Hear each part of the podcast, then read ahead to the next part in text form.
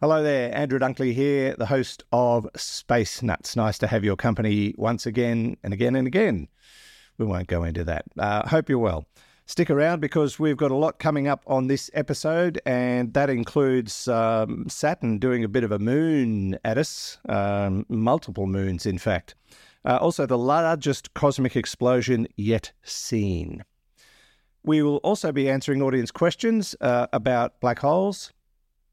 Yep, uh, asteroid redirection, and Paul's got an issue with the Martian movie. We'll find out about all of that and more on this episode of Space Nuts. 15 seconds. Guidance is internal.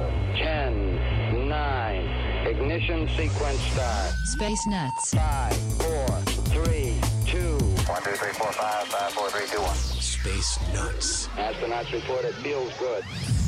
And joining me as always is Professor Fred Watson, astronomer at large. Hi, Fred.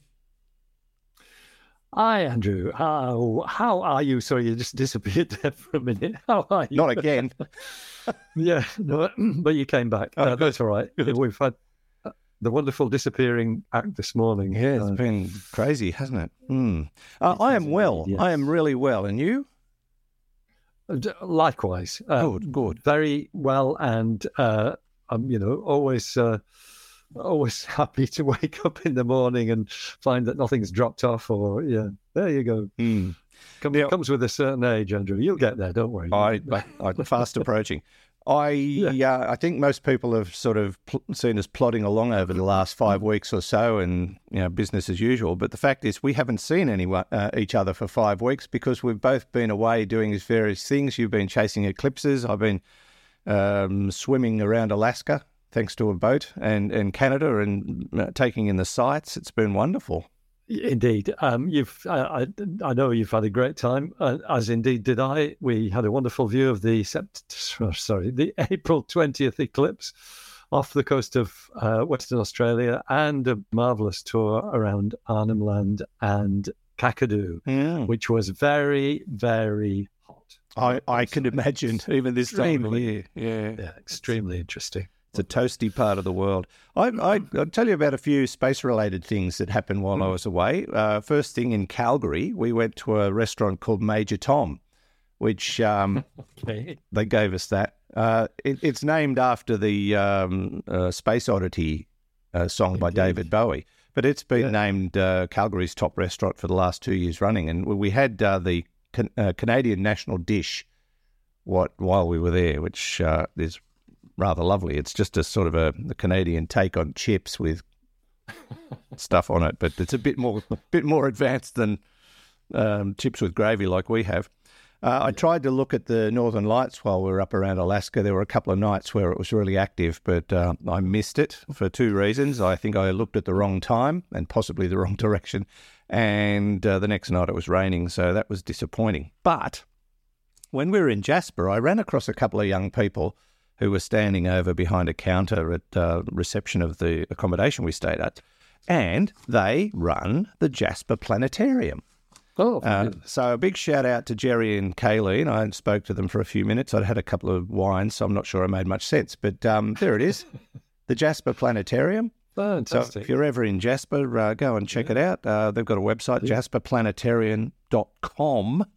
So um, yeah, worth uh, worth having a chat to them. They're lovely people, and uh, it was really enjoyable to catch up. And I told them all about Space Nuts, so they've uh, certainly committed to not listening. And um, I went to the Space Needle in Seattle. I've even got a Seattle hat. I always get a I always get a cap wherever I go. So um, the Space Needle's amazing. Uh, built in 1962, 63 for the World's Fair. Um, Oh, yes. As was our hotel, built for the World's Fair, okay. uh, which was the Edgewater, where the Beatles famously got a photo taken hanging out the window of their hotel fishing. and I got a photo of that photo. Ah, good. So that's that's my journey in a nutshell. Oh, that sounds brilliant. Yeah, it was great, really fabulous. Uh, a Yeah. few people might have caught some of the pictures on Facebook because I did share them. Mm-hmm. Uh, let us get stuck into it because we're under the gun. And uh, first up, Saturn has reclaimed its title as the biggest mooner in the solar system. naughty, naughty Saturn. Eh, That's right. It's uh, I, this is a story that I have to say, Andrew, that this really surprised me Yeah. when uh, when I saw it, uh, because the headline is, well, one of the headlines, excuse me, Saturn reclaims its title of Moon King with the discovery of 62 new moons orbiting the planet, bringing the total to 100 to 145. now, now you know, for was it 13 years, we had a marvelous spacecraft in orbit around Saturn uh, that had some very sensitive cameras and um, did sterling work on uh, our understanding of the planet and its rings and its moons. Uh, and I would have thought that if there were any small undiscovered moons lurking around in uh, around Saturn, Cassini, the name of the spacecraft, uh, would have found them. Yeah. Um, and uh, that is why uh, it took me quite by surprise. It, in fact, I'll be honest with you, it took my breath away. Uh, 62 moons? How does that work when we've had a spacecraft patrolling around Saturn? And maybe just um, because um, maybe Linda Spilker's listening, who is the project scientist for uh, for Cassini and a, and a good friend. Uh, um, the the problem with a spacecraft like Cassini uh, is that um, it it's got all these really high resolution cameras. It does have some wide field cameras, but it can't look at everything at once. Yeah. Uh, and so the science that it was doing was targeted towards understanding the rings, understanding uh, all the other bits. Of course, um, we got marvelous photographs of all of those things Saturn, its moons, uh, everything. Uh, and uh, re- remember uh, Carolyn Porco? She was the image scientist for Cassini and became very celebrated as somebody who's produced some of the most marvelous images in the solar system. But it can't look everywhere at once. Um, and that's actually why um, our good friend Trevor Barry uh, over there in Broken Hill became world famous. Yes. Uh, an amateur astronomer who was able to look at Saturn with his uh, his telescope uh, in Broken Hill and and alert the Cassini team to storms and other things of interest like that. Uh, now, so so I, I, guess in that regard, um, Cassini is absolved from any responsibility for missing these 62 moons.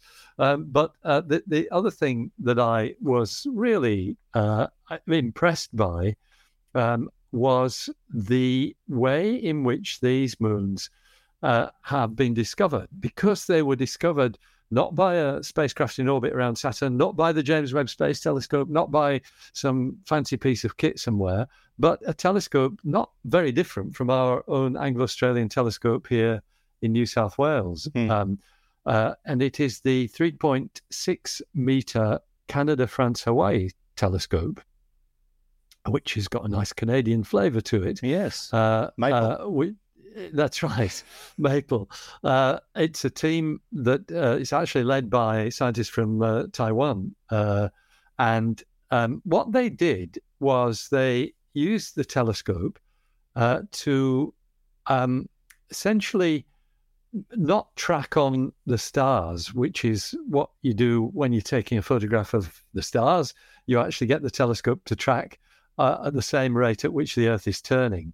Uh, so that you, you pick up images of stars as dots, points of light, because usually your exposures might be 15, 20 minutes, sometimes an hour, uh, to build up the faint light on your uh, image sensor. Yeah. Uh, much different from taking a picture with your mobile phone where it's kind of instantaneous. It's uh, this is long exposure photography, and so um, what would happen if you did that and there was a moon of Saturn in the field of view? That moon has got its own motion. And so it's moving against the background of the stars. And that means that the light that falls on the detector is constantly shifting across the detector. And so it just is too faint to be picked up. So, what these scientists did was to calculate how they could move the telescope so it would pick up uh, the motion of typical moons around Saturn. And that's how they got the 62 uh, as yet unseen moons, which are, I don't think they're very big. I think they're of order a kilometre or so in size, tiny little worlds, Mm. um, which may have originated possibly in a collision between bigger moons that has essentially, uh, you know, demolished s- something else to make lots, lots and lots of smaller moons.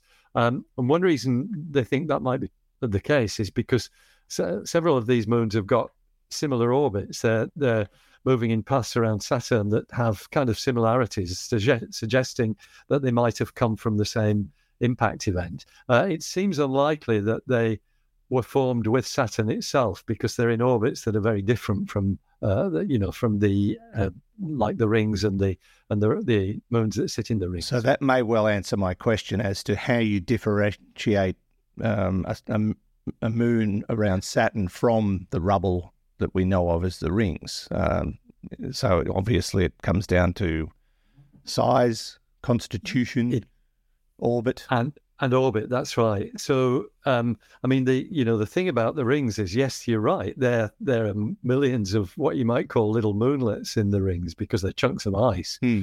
uh, up to uh, up to about 10 meters i think in size um, but there but there are moons that sit within the rings and these are much bigger objects uh, that actually sit in the ring system and um, the in fact some of the it's because of the moons uh, in the ring system that you get gaps in the rings as well. There's a sort of gravitational interaction between these things, which were, all these were beautifully captured by images from Cassini.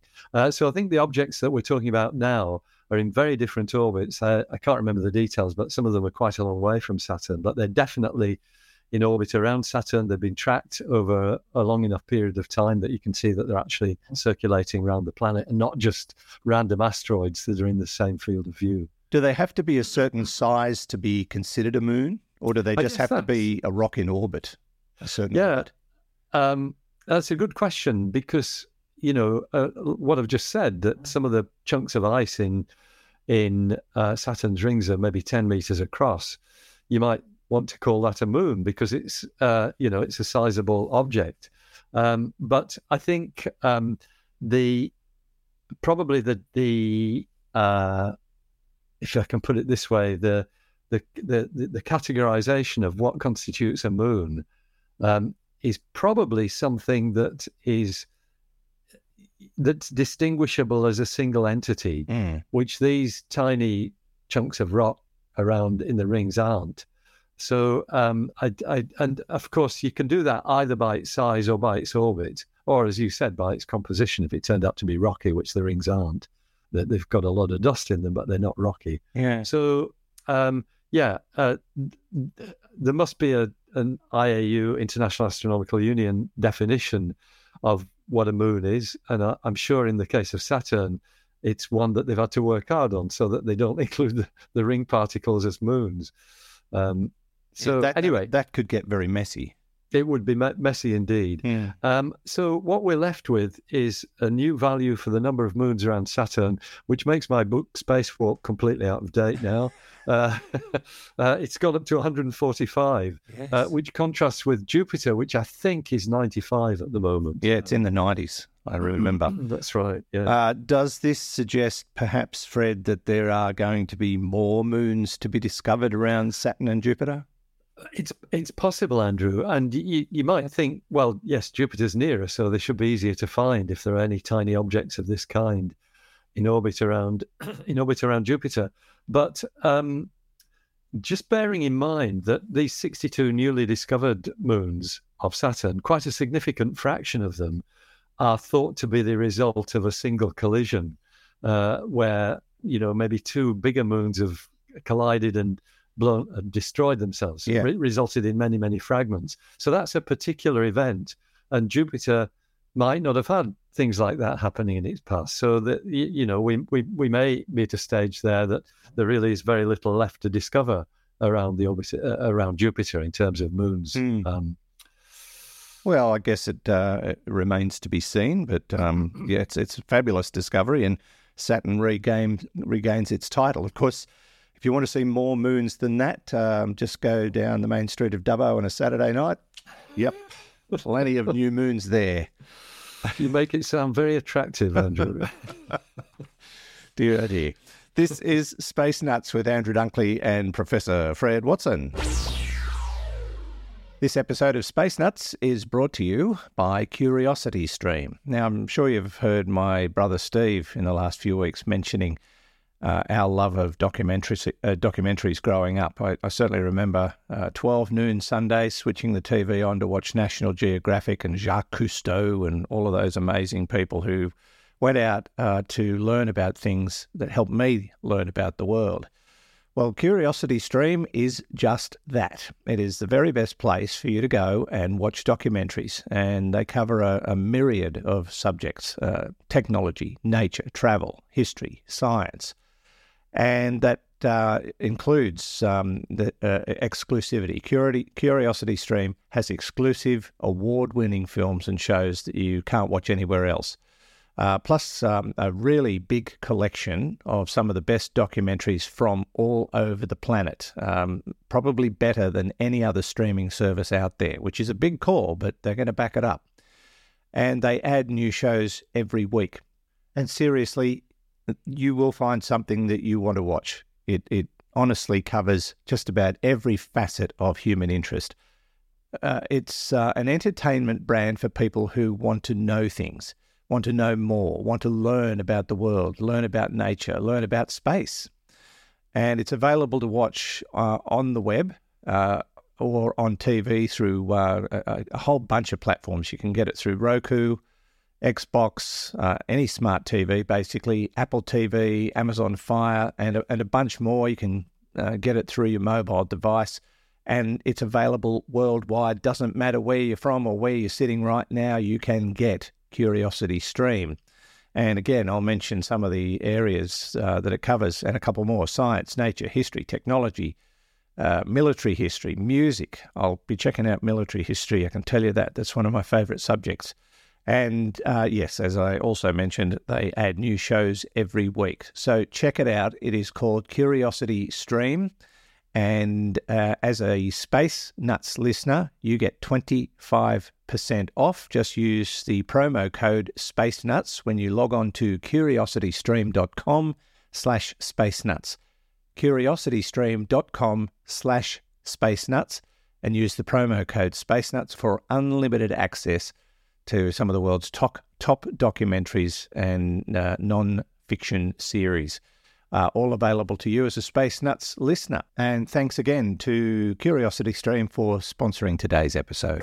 Okay, we checked all four systems and keying with a go. Space Nuts. Let's, uh, Fred, move on to our next topic. And I think we can get one of our audience members to introduce this one. This Oh, is uh, this is Russ.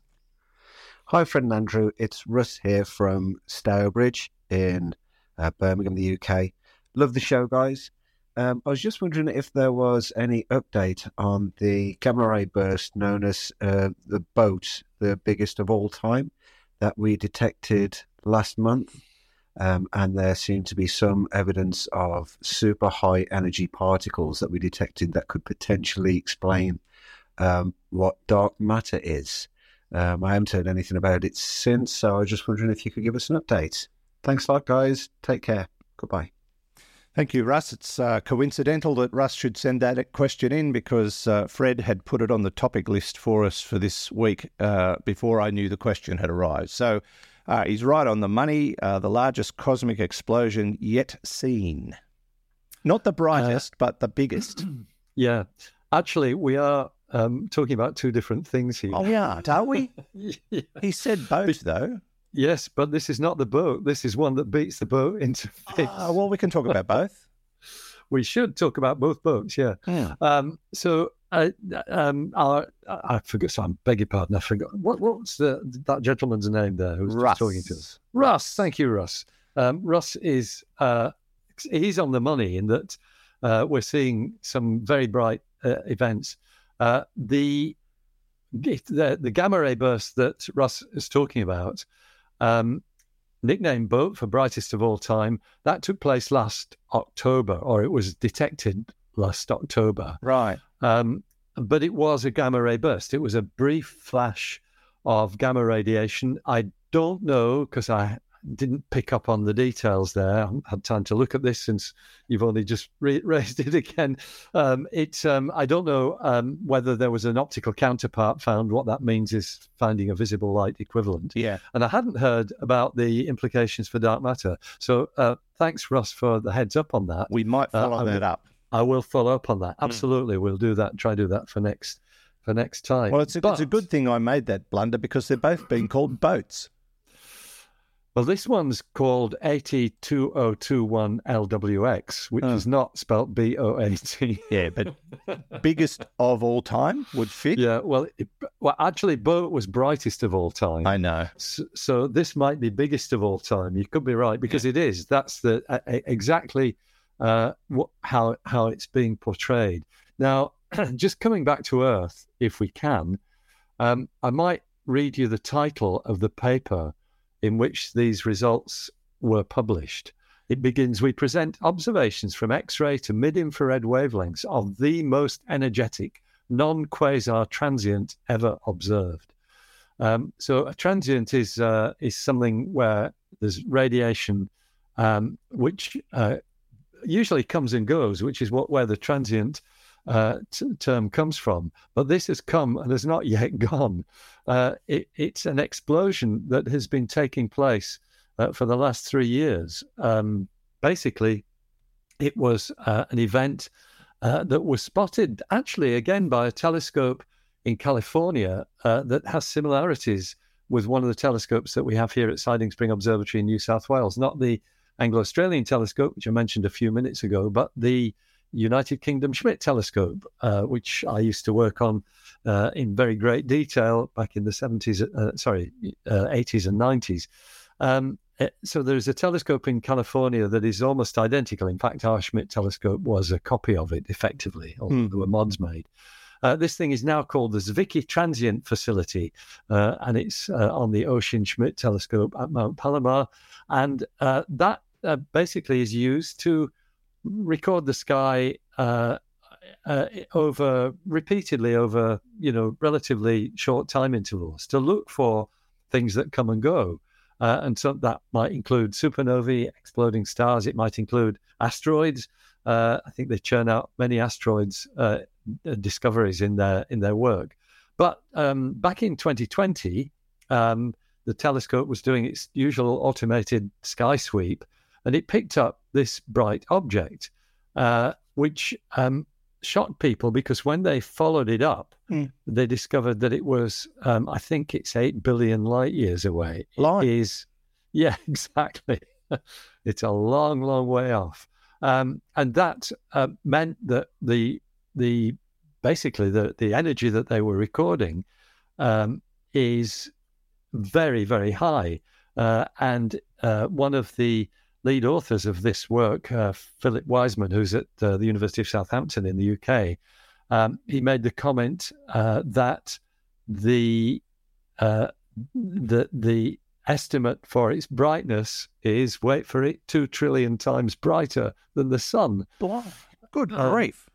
Yeah, and so you know w- what is it? Well, uh, what they've done very wisely is followed up uh, in uh, wavelengths, as it said, from X-rays up to uh, up to uh, mid-infrared, and um, uh, that rules out some of the possibilities. It's, it's by doing that that you find out that it's eight billion light years away because you, you measure its redshift, uh, and so uh, it's really an extraordinary object, um, and uh, um, the, the sheer energy of what it's putting out rules out the possibility of it being a supernova, uh, a, a, an exploding star, uh, because it's 10 times brighter. And with supernovae, exploding stars, they generally uh, come up to a peak brightness. Um, there are many different kinds of supernovae, so they all behave slightly differently, but they usually fade within a matter of days or weeks after that peak brightness. This thing um, is kind of s- still going. It's actually it has started fading, Yeah. uh, but its its fade is very gradual. It's occupying hundreds of days. The best bet that they have in terms of in, in- interpreting what it is is okay. You start with the most energetic objects we know about, um, which are black holes. Uh, so a supermassive black hole in the center of a galaxy, which incidentally they can't see, uh, so that's weird as well. But if you've got a supermassive black hole um, with a disk of material around it, that, as as we know, because we've talked about this many times, this stuff swirls around uh, is raised to very high energies by the friction uh, that's caused during this uh, swirling around. It's called the accretion disk. Um, uh, and then some of it disappears into the black hole. Some of it gets shot out uh, by magnetic fields. But the bottom line is you get a lot of energy coming from these things. Hmm. And that's what we normally call a quasar, uh, a, a, a, an outburst in the center of a galaxy that comes from uh, material being sucked in. But they are variable on much t- shorter timescales than this one. Um, and so the interpretation is that yes, this is the scenario. You've got a supermassive black hole, stuff swirling around it. But what has um, actually gone into this disk of swirling material is a very, very large, um, what we call a giant molecular cloud, a cloud of gas, basically. Uh, and that they, uh, in fact, they, I'll, I'll just read the last sentence of the abstract of of uh, the paper by uh, Philip Wiseman et al. Uh, it says a plausible scenario is the accretion of a giant molecular cloud by a dormant black hole, in other words, one that's not been doing too much before that, um, of 10 to the 8 to 10 to the 9th solar masses. Uh, that's the size of the um, that's the size of the black hole. It's uh, of the order of a billion solar masses. Uh, and so you've got a large cloud of gas uh, that is so big that it takes a long time for the black hole to gobble it up. Um, uh, they, they make the comment AT 2021 LWX thus represents an extreme extension of the known scenarios of black hole accretion. In other words, it is really a one off, and that's why it is a record holder. Extraordinary. Yeah, that's a huge, huge boom. Um, I, I, guess they'll do some more study and try and confirm their theories. That's what you do, I suppose. And uh, Yeah. maybe we'll know in the future exactly what happened. Yeah, that's right. I mean, what we're what we're seeing at the moment is we've got what are called light curves here, which are still uh, being produced, um, uh, and a light curve of this object showing how it's increased in brightness, and its increase was relatively um, relatively general. It took something like hundred days to to get from not being visible at all up to uh, the kind of brightness that it has now. Uh, so it's a, a gentle increase, uh, uh, but is now being followed by an even more gentle decrease in brightness. So these are all measurements of what we call its magnitude, its uh, its its brightness. Like the Roman There candle. Uh, yeah, that's yeah, that's right. Unlike most, you know, most uh, supernovae, which are more like um, uh, what we used to call a banger, but think here is called a bunger. A bunger. yes, indeed. All right, there'll probably be more to come on that particular story. This is Space Nuts Andrew Dunkley with Professor Fred Watson. Let's take a quick break from the show to talk about our sponsor NordVPN, which I know you know about because we've been talking about it for a long time and with very good reason. It is the best virtual private network available. And as a Space Nuts listener, you get a special deal, including a 30 day money back guarantee. All you have to do is log on to the special uh, URL that is set up for Space Nuts listeners and click on Get the Deal to find out all about it. Uh, nordvpn.com slash space nuts, which I'll repeat uh, uh, shortly. Uh, I've just come back from overseas, as you're probably aware. Uh, we were in Canada and Alaska, and we used a lot, a great deal of public Wi Fi while we were away. Uh, airports, hotels, motels, eateries, you name it. And I had my uh, NordVPN set up to automatically connect, regardless of what I was doing or where I was from and it made me feel very, very safe indeed. Not only that, uh, I had seamless connectivity. I had no problems whatsoever with using the internet, uploading, downloading, posting pictures, receiving emails, uh, you name it, communicating with the family. It was fantastic. It is a very, very good tool uh, to have, especially if you travel, but even for your own peace of mind at home on all your devices, your computer, your laptop, your smart devices, including uh, tablets and phones, and even your smart TV. So click on Get the Deal on the URL nordvpn.com slash, slash space nuts. That's nordvpn.com slash space nuts. Look at the options available. I've uh, got the complete package for two years, which gives me extra time on top of that as part of the deal. Uh, but um, you, you can go through and find out exactly what you need and uh, choose the plan accordingly. Uh, I'm sure you won't be disappointed. NordVPN.com slash space nuts. Now back to the show. Three, two, one. Space Nuts. Now, Fred, let's uh, get into the Q and A session, where we uh, hand it over to uh, the audience to come up with some uh, questions for us. And the first one comes from Clyde. Hi, Fred and Andrew. It's Clive from England. Um, thanks so much for the show. I love it. I'm an avid follower. Um, Fred said something very interesting uh, in the last episode, which is about um, black holes made from dark matter. And it struck me there wouldn't, as far as I can guess, be any difference between a black hole made of dark matter and a black hole made of ordinary matter. So does that imply that black hole? Well, are they the same first? And does it imply that black holes could be hoovering up dark matter as well as ordinary matter? I'd love to know what you think about that. It's a great conjecture by uh, Fred. So thank you very much. Cheers.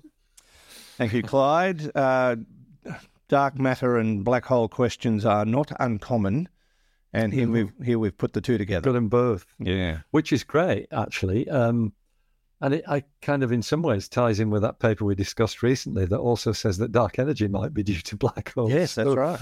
You know, maybe um, maybe black holes uh, are really the secret of everything. All the big questions that we've got. The only one that they might not answer is, "Are we alone?" Um, anyway, uh, yeah. So, Clyde, that's you know, your thinking along those lines is interesting because I think, I think you're right that um, given that the the phenomenon about excuse me the phenomenon about dark matter that reveals its dark matter is its gravitation and gravitation is all you need to make a black hole so um, that's a Beatles song, isn't it? Gravitation is all you need. Yeah, gravitation. Gravitation is all you need. A hit song uh, in 1967. I remember it well. um, and of course, it winds up with. Um, I think it's in the mood. It's one of the old uh, old swing band songs that comes in at the end there, as well as uh, "She Loves You." Yeah, yeah, That's right. Gravitationally. anyway, um, I've forgotten where we got to. Yeah, that yeah. So that gravitation. Uh, all right, gravitation is what generates a black hole, um, and yes, why not have um, dark matter in black holes? I really need to follow up on this because there will be work on it in the in the literature. Um, um, you know, is there any reason why we don't think that dark matter is swallowed up by black holes? And uh, does that mean that you know the, in the gravitational gravitational potential well that is a black hole, there's a mixture of normal and dark matter, which kind of makes sense because there's a mixture of it outside black holes as well. Yeah. Uh, in fact, we know it's here uh, uh, and there where you are. Um, it's wherever normal matter is. Uh, great question, and um, let me follow up again on that and see whether we can get some answers on it. Okay. Thank you, Clyde. Uh, couldn't come up with all the answers today, but uh, we're talking black holes and dark matter, so there's still a lot of un- unanswered questions regarding that and uh, dark energy, of course. Let's go now to Mikey. Hey, Fred and Andrew. It's Mikey from Illinois. Um, so a while back now, you guys had an episode on asteroid redirection and asteroid threats and how we would avoid such things. And you guys had mentioned uh, nuclear bombs, you know, could be an option. And it got me thinking, and I've been thinking about it ever since. And I've been meaning to ask you guys this, but time time just gets away from you. But uh, if we did have to send a nuclear bomb on a rocket to destroy an asteroid that was too big to redirect or you know whatnot um, rockets fail and unfortunately we've seen this before in the past and it got me wondering what happens if a rocket fails with a nuke strapped to it when we're trying to redirect an asteroid or destroy an asteroid in this case. Um, I guess there's just always that potential, and I had never thought about it. I mean, is, am I right in this? In that, you know, there could be a rocket failure in a scenario like this, and then what happens here on Earth? I mean, I guess it would depend on how big the nuke is. I, I mean, what kind of destruction would we be looking at? Am I am I thinking right? Like that is definitely a possibility. Um, just a quick what if, you know, that never crossed my mind. And uh, hope you guys have a good one. Enjoy the podcast. Thank you.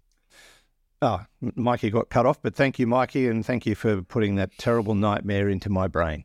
Um, yeah. First and foremost, if we were to put a nuke on a rocket, I wouldn't be contracting Elon Musk to send it up at the moment. but um, yeah, the rockets fail. It's it's a fact of life, and um, most don't. But you don't really want one carrying something like this to fail. But Fred, I would uh, suspect that the way they make nuclear weapons, there are lots of fail safes built in. Yeah, I think that's true, Andrew. And uh, so, uh, Notwithstanding the possibility of it cracking open and the um, that's right. The, nuclear the energy being material. released some other way. Um, so, so a number of points to pick up on here. One is uh, just, just um, I don't often leap to Elon's defence, but um, it, I mean, his whole philosophy of making reliable rockets is to test by failure. Yeah. Um, and it's a different scenario from the way NASA works, uh, but he can do it because he's not using public money. Well, he is to some extent, but you know what I mean. It's a private company, Yeah. uh, and so the you know the spectacular failure on the twentieth of April of the uh, Starship, the first Starship flight, um, which failed because. Uh, of, a fault in the second stage separating from the first. It wasn't actually the rocket itself that Hmm. blew up. Uh, it failed to separate, and so that produced an instability, and they had to de- destroy the rocket. Um, but Elon will take stuff from that and learn from it, and uh, you know, hopefully next time it'll have a better outcome. Yeah. Uh, now that's I, I, uh, look, I was it was tongue in cheek, but I, I do have a Yeah. lot of respect for him, and yeah, um, absolutely. I know. i just just to set the it wasn't until I was in Canada and Alaska that I saw why he's got so much money to pour into rockets because the number of Teslas on the road is outstanding, Oh, amazing. that's great. They are Yeah, that's- everywhere. It's great news. I mean, you know, that's why we respect Elon for exactly those reasons. Mm. Uh, we've got all these electric cars, we've got reusable spacecraft. It is amazing. There's other things that we don't quite feel so respectful about. That's all right. That's. Anyway, but you're right. Um, you know, rockets. Uh, uh, you've got what you've got is a you've got a a bomb uh, uh, sitting there with something very precious on top of it, whether that's a human or a nuclear warhead. Yeah. Uh, so you, you're always running risks. Um, I think the bottom line is, though, uh, and it, and it is possible that we might need nuclear weapons, not actually to to demolish an asteroid, but to deflect it. Yeah. Um, by the shock wave, the blast, uh, you you explode the the device next to it, and the shockwave actually pushes the asteroid or accelerates it slightly.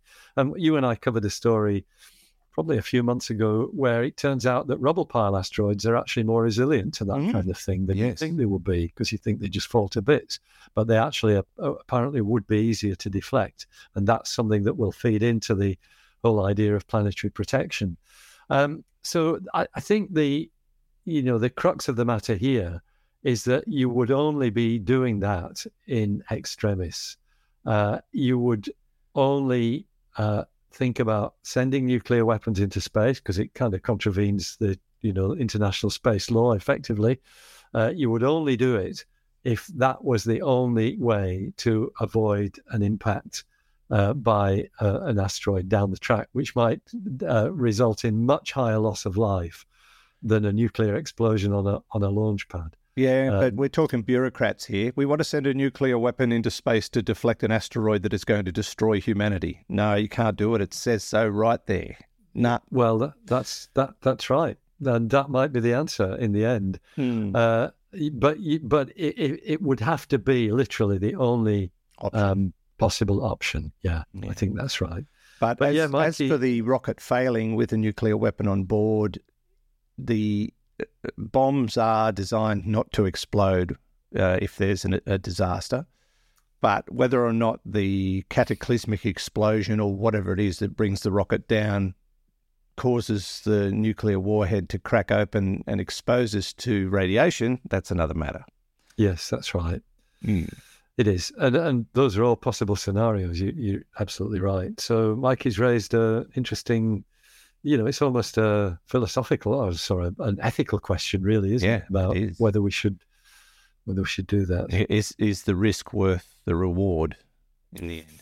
And I think that would be the equation that would have to be sorted out by yes, the bureaucrats and uh, and anybody else who's involved with it. Because the other option, and we can't do it now, but we could just build the bomb in space and launch it from beyond our atmosphere, perhaps. That might that that might also be possible. That's that's a good suggestion. I mean, um, I don't know centrifuge uranium centrif- centrif- centrifuges in space to refine uranium. That sounds like the sort of thing that would also raise hackles. Yeah. You, you know, I think you'd need to be in a in a scenario where the world was united in realizing that this was the only way uh, to deflect this asteroid and avo- avoid a, a catastrophe. Yeah. Uh, because otherwise, you'd have, uh, like, you know, the committee that I was involved with at the beginning of the year, COPUOS, the Committee on the Peaceful Uses of Outer Space. Yes, uh, sending a, a nuclear weapon to an asteroid is part of the peaceful uses of outer space, uh, but is not. Uh, it's um, sorry, I'm just going to do that. Uh, it's not um, uh, something that would normally be thought of as a peaceful venture to send a nuclear rocket into space. And, Yeah. sorry, a nuclear missile into space. Indeed. Uh, good question, Mikey, and very interesting to discuss. And maybe we'll get to talk more on it uh, in the future. Finally, Fred, uh, we've we've had questions about the movie The Martian several times and discussed some of the feasibility of the things they, they portrayed in that film, including growing potatoes on the moon. Uh, Paul has an observation. G'day, Professor Fred and Andrew. This is Paul from sunny Bris Vegas in Queensland, Australia. I have a question about that awesome movie, The Martian. There is one thing that has been baffling me, and it's this. At the start of the movie, there's this spaceship that's being threatened by this huge dust storm and these, you know, we're not in Kansas anymore, Toto winds that are going to knock it over. So the astronauts had to get on board and leave Matty Damon in the you know what, quite literally. I get the impression that that's just not going to happen because Mars's atmosphere is, what, 2% of Earth's, so there's very little air pressure, and the winds just can't push over anything that heavy, let alone the rovers that are already on there. Am I right? And uh, if I am right, is that okay? It's not like they were making a movie like Star Trek or Star Wars, which is more like, you know, space opera rather than science fiction. So, are they doing scientists and science a little bit of a disser- disservice by um, fudging things like that uh, when they try and get everything else right? I don't know. It's probably nothing, but nevertheless, I just thought it was food for thought. So, keep up the excellent work, gentlemen, and have a good one. Thank you. Thank you, Paul. It's a it's a great question, and it brings up another element that I had trouble with, and that was um, at the end of the film, his rescue, where he had to drive three thousand miles to get to another um, uh, rocket ship to take him off the planet, which they'd already deployed on the planet, which didn't make sense to me. How can you already deploy uh, an Earth return vehicle when there was nobody to return, and they've got a No, it didn't. It didn't gel. It was just sort of a throwaway. Oh, we better figure out a way to get a rocket to him. Well, let's already have it there. So that part of the story I thought was a bit iffy. Um, but yes, the storms on Mars they can be quite volatile, though, can't they, Fred? Um, yes, they, they certainly um, they are capable of producing global dust storms, which tells you that they're significant. Uh, Paul's absolutely right, though. The pressure is low. It's actually 0.6% of Earth's atmospheric pressure. Um, the reason why we can get global dust storms blown up by winds in such a rarefied atmosphere is that the dust is very fine. Hmm. Uh, it's extremely fine, um, very easy to to lift up. Uh, we've got these dust devils that we see on Mars, uh, little whirlwinds. Um, so, but you, uh, uh, Paul's absolutely right. You know, um, winds, even though they might be quite high speed, but with within an atmosphere that thin, are not going to knock over solid pieces of steel or Is that titanium or whatever it is. Um, Ah. so they're they're they're they're, they're, they're wins, but I, I think I think Paul's right that um, you know that scenario wouldn't happen. Bit There were a creative lot of- There were a lot of other things. The one thing that bothered me about The Martian, um, and it's along the same lines. If I remember rightly, there was a bit where he had a almost like a tent or something, which had a hole in it, which he patched up with a sheet of of Oh, that Uh, was that was in the habitat where he was growing Oh. potatoes, and the uh, the entryway, the um, um, airlock blew off, and he patched it up with plastic. But wasn't it the outside that he patched up? Yes, yeah, he put the plastic on the on- the what was the opening to the the airlock, and patched Yeah. it up with plastic and and tied it Yeah. down with. I mean, it's essentially it's essentially a vacuum Yeah. out there. Um, so that bit of plastic would have bulged and probably burst Mm. uh, just by virtue of the atmospheric pressure within it. Uh, so that upset me a bit, and Yeah. you were clearly upset by the logic of having a spacecraft there. Already So- unmanned, Yeah, ready to take, ready, ready- conveniently ready to take him home. It just, yeah, just, I, I mean, So- you, you've got to take a little bit of um, latitude in, in creating the story. A lot of it was well researched, and they did a fabulous job. And the growing of potatoes angle actually would work. Yes, so we so we hear. Mm. Um, so, but Paul's, you know, Paul's bigger question is uh, the philosophy of of uh, of how you portray a science fiction or space opera type scenario. Whether whether we are playing to something completely fictional or whether we're mixture of both, which I guess The Martian was. A bit like uh, the movie Gravity, that was a mixture of fact and fiction. I think it had a lot more creative license added to it than The Yeah, Martian. yeah. though.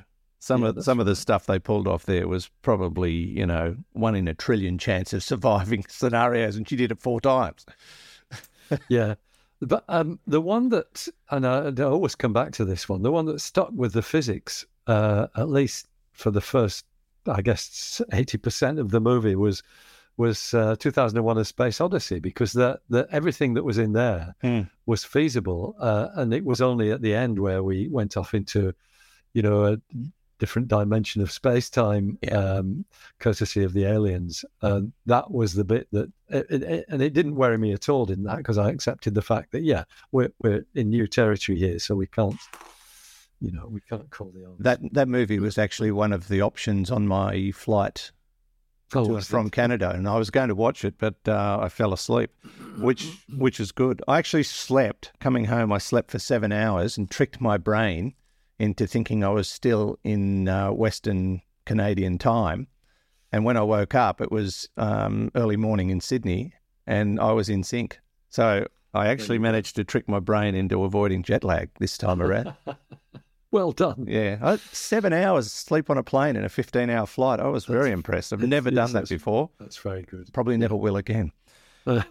Mm. Thank you, Paul. That was a great question. And uh, you were right. Yes, the, the storms up there would not knock the rocket over. Uh, I, and the other thing I noticed is because you said the, the storms only have mine, you know, minor dust particles, they were, this one was lifting up rocks yes. Yeah. like the size of a um, a coin type of thing. So that was a bit of a misnomer as well.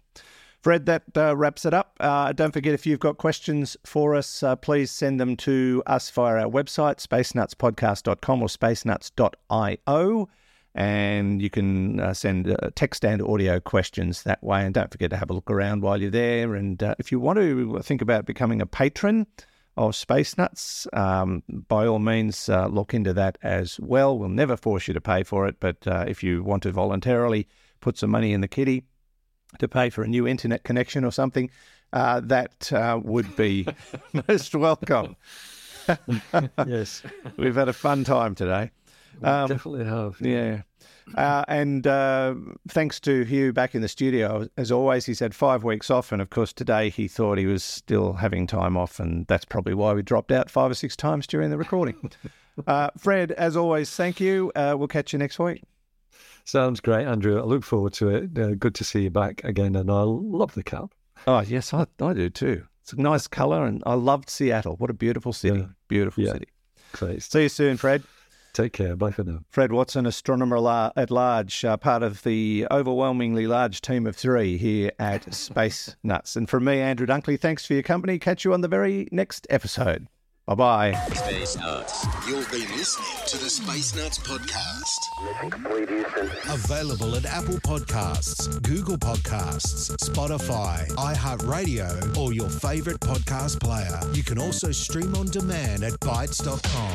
This has been another quality podcast production from bitesz.com.